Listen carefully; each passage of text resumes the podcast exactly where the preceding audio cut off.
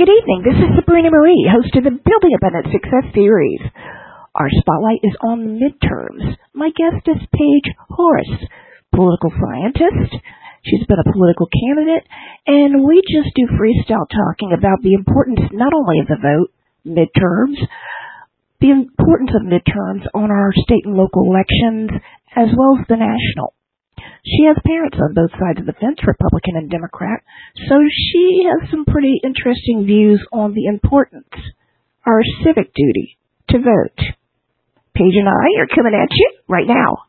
I wanted to get your perspective on, uh, well, where not only where you think we're at, but um, some of the wisdoms you have uh, going into, because uh, we're less than a day away from casting our ballots. I've already early voted. I wanted to get that out of the way because I have so much to do that day in terms of helping other people get to the polls. What do you see um, this election year? Um, what do you see for yourself and the country? Just ideas. Honestly, for myself personally, I will just say I'm kind of distraught. I'm almost ready for it to just be over with. um, Me too. But at the same time, I will be at the polls first thing in the morning on Tuesday. Um, my main thing is, uh, my personal op- opinion is that this is indeed one of the most important midterms that we have had, uh, to my knowledge, and that um, it can actually represent if America is going to go forward or if we're going to take a couple of steps back. We have a lot on um, whether it's state amendments going on. We have, um, you know, a lot of people running for congressional seats. We have a lot at stake. And on the national level, I'm just kind of like, I really hope that people keep their hearts in the right place and remember that it's not just about picking a side, it's about representing everyone in America. I really hope they go to the polls thinking about that and not their own hidden agendas as to how one side thinks versus the other side, because, you know, that's not how America operates and that's not how we're, what we were founded on. So I'm just hoping that, uh, So nationally, everybody uses their hearts and their integrity and minds to actually for themselves. But personally, I'm just ready for it to be over with. Hey, I'm, I'm tell you, you and me both. You and me both. I've been out registering people to vote. I've been at college campuses, et cetera, up and down the East Coast and some places in the Midwest. And I've talked to people out in the very, very West. And um, a lot of people aren't fired up about, you know, the midterms, because they say, oh, I just vote for the president. That's, that's the most important thing. I don't need to. Not realizing the other uh, local and regional state races are important. Can you talk to that? Yes, ma'am. I used to be one of those people, actually, especially as a college student. I didn't see the value in midterm elections. Um, once I actually got into the workforce was when I understood their importance. Um, the thing about midterm elections, again, as I say, you, it's still as much as a, at stake as a presidential election. Presidents, you elect just the national leader. That's what you really have. But your congressional midterm elections, that is actually going to impact your state precisely, and then also local positions, particularly all the way down to, you know, your state government as well as judges. Um, so this is more impactful, in my opinion, in comparison to presidential elections. But, um, you know, I hope people change their minds. Um, I had to gain that perspective on my own and understand it fully. But, uh, you know, I really hope they start to see how important this is, um, not just right now with the particular issues we have, but in general across their lifetime, how important this is for them. It's vitally important. We have so much at stake. We just saw the reversal of Roe v. Wade. We've got voting rights. People fought and died for the right to vote, for all of us to vote, for African American, black people to vote. And we've got so much at stake right now. And what I wanted to know from you, in what you've seen and some things you've heard, and of course your family background being on both sides, you know, Democrat and Republican. Um, I don't think it's a Democrat or Republican issue to um, want to protect the rights of women and have all votes counted. Uh, what do you say to that? So right now, I will say um, my dad is the Republican in the family. Um, so for him, actually, he was highly upset with the reversal of Roe v. Wade, and that's just simply because he has a daughter. Um, he understands that, you know, even though he's more conservative, is that, you know, everybody's entitled to their own individual rights, and this does include women. And so his perspective is like, I can't say that you as my daughter shouldn't have the right to decide what's best for her body. And he said, I'm a male. I can't dictate to you what you should do. My opinion is my opinion, but however, you know, it's your decision to make. And uh, I do re- respect him, and I thank him for that perspective. Uh, but in my opinion, like, you know, people really need to kind of consider these things. It took my dad to really look at the fact that I have a daughter. If something were wrong, I want her to have the ability to make a choice and not um, some man making a choice for her. And then also looking at voting rights, we have to look at this country was founded particularly on moving forward. We wanted to move forward so we could have our own opinions, our own choices, and be relieved from uh, the rules of the church practically. But at the same time, we look at when it comes down to race, whom should be able to vote and who shouldn't. And it's like, um, you know, I don't understand why so many people particularly want the right to be taken away from somebody that they say that they care about or should be working or blah, blah, blah, blah, blah. Um, the list goes on. It's just kind of like, you know, you got to be realistic here and respect other people and give other people the rights that they are entitled to as a citizen of this country. And if you do anything otherwise, are you any better than what we tried to get away from? That's what people should start to consider, but it's not based on a party side. It should be based upon the right to have a choice. And you can't take away people's uh, rights to t- have their own choice and their own opinions. Well, I agree. I mean, the re, uh, renewal of the twenty every twenty-five years, I believe, on voting rights over and over and over, and um, it, we're still at this point of begging almost to be able to vote. But it's interesting. Two years ago, women stepped up. We have more women in Congress and running for state representatives than ever. And uh, next door, we may see a new women governor, you know, thanks to the, the fight of women getting out there and, and really not only registering people to vote, but showing up at the polls. Um, how important have you seen that in your local races?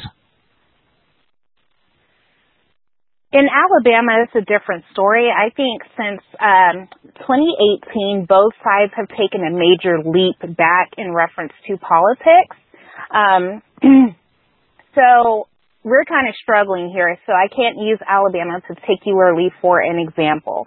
However, I will just use twenty seventeen when it came to the election for Doug Jones as to how women stepped up to the plate to turn out in high volumes, vol- I'm sorry, volumes to vote for um, Doug Jones, particularly because of the issue that came about of a potential, uh, um, should I say, a underage uh, type situation with the candidate at, um, at that time. So it was just kind of like, Um, women, we have a lot of power, and we have more power than we realize, but, you know, we have to start deciding when we're going to step up to the plate, whether it's at the voting poll, whether it's taking leadership positions, because we know and we respect men by all means. We respect everybody collectively, but we also do know how everybody should fall under the umbrella of, um, you know, having leadership and being empathetic towards others, as well as having guidance and proper guidance and consideration. And, you know, so I think with that, um, you know, I hope there's a first woman governor in some of these states. They deserve it. I hope there's a first woman president eventually. We deserve it too, because we have to see the other side of that leap. We've seen a lot of men, but it's time for a woman to step up, in my opinion. There's a lot of progress to be made, but people just have to be willing to fight that fight to step up. One of the last questions I wanted to ask is civics.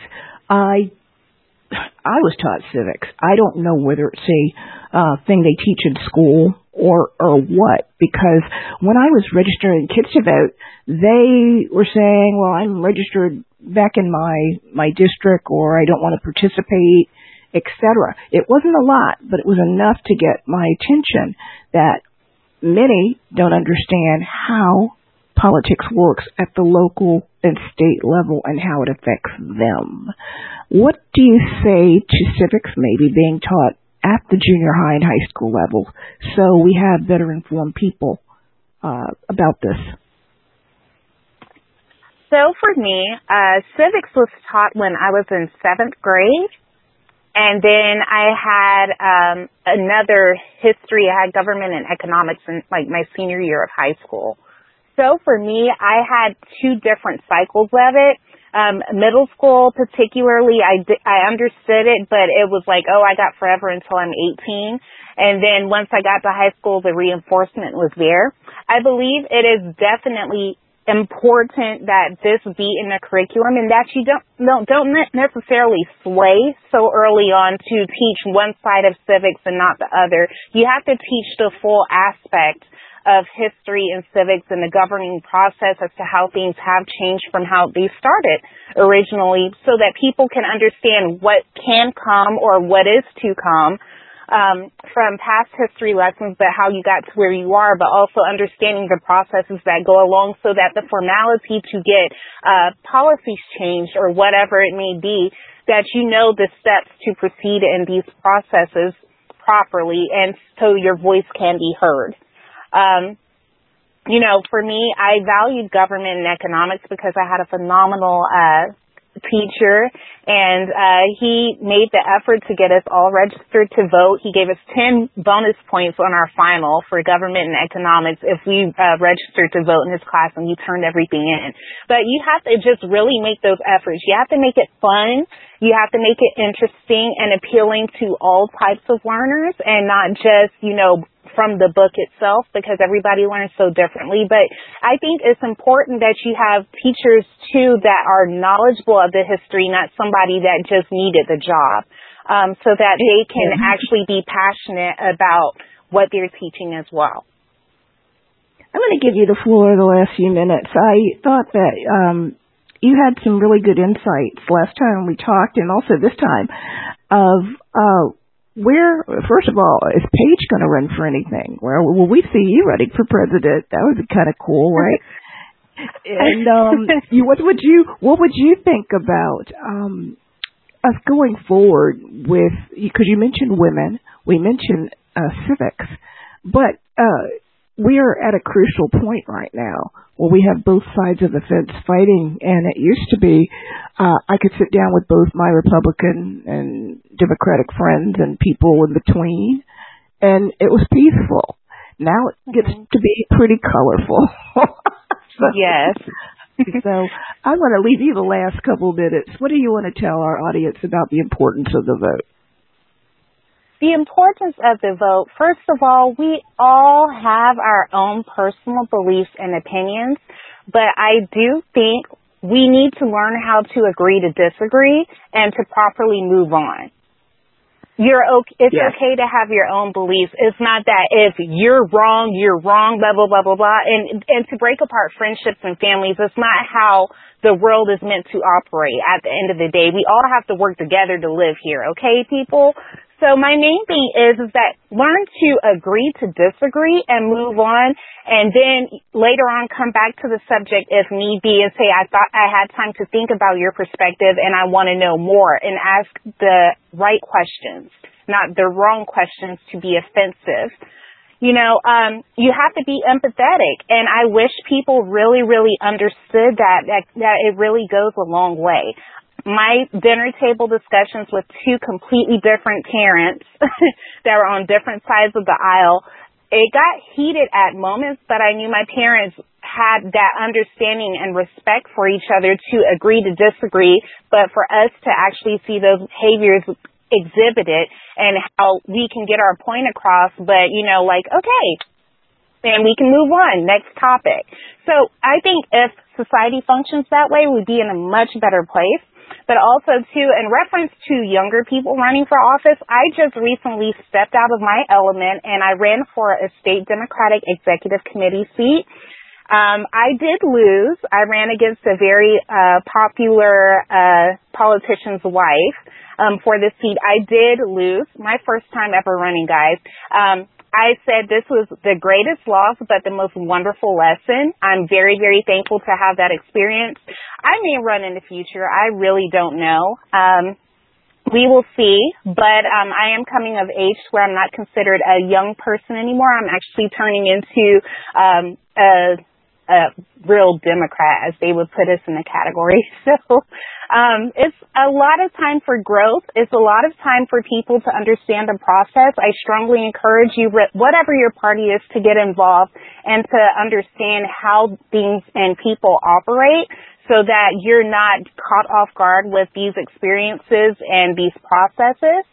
Um, but, you know, be open to learn from older and younger people, and older people should be able to learn from younger people as well. Don't knock the younger people.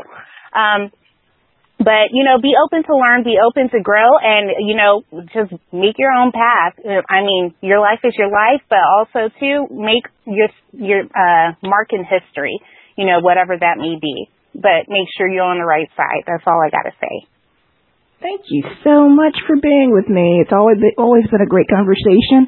And um, I wish you the best. And uh, we'll be talking. Okay. Thank you so much. Thank you. God bless.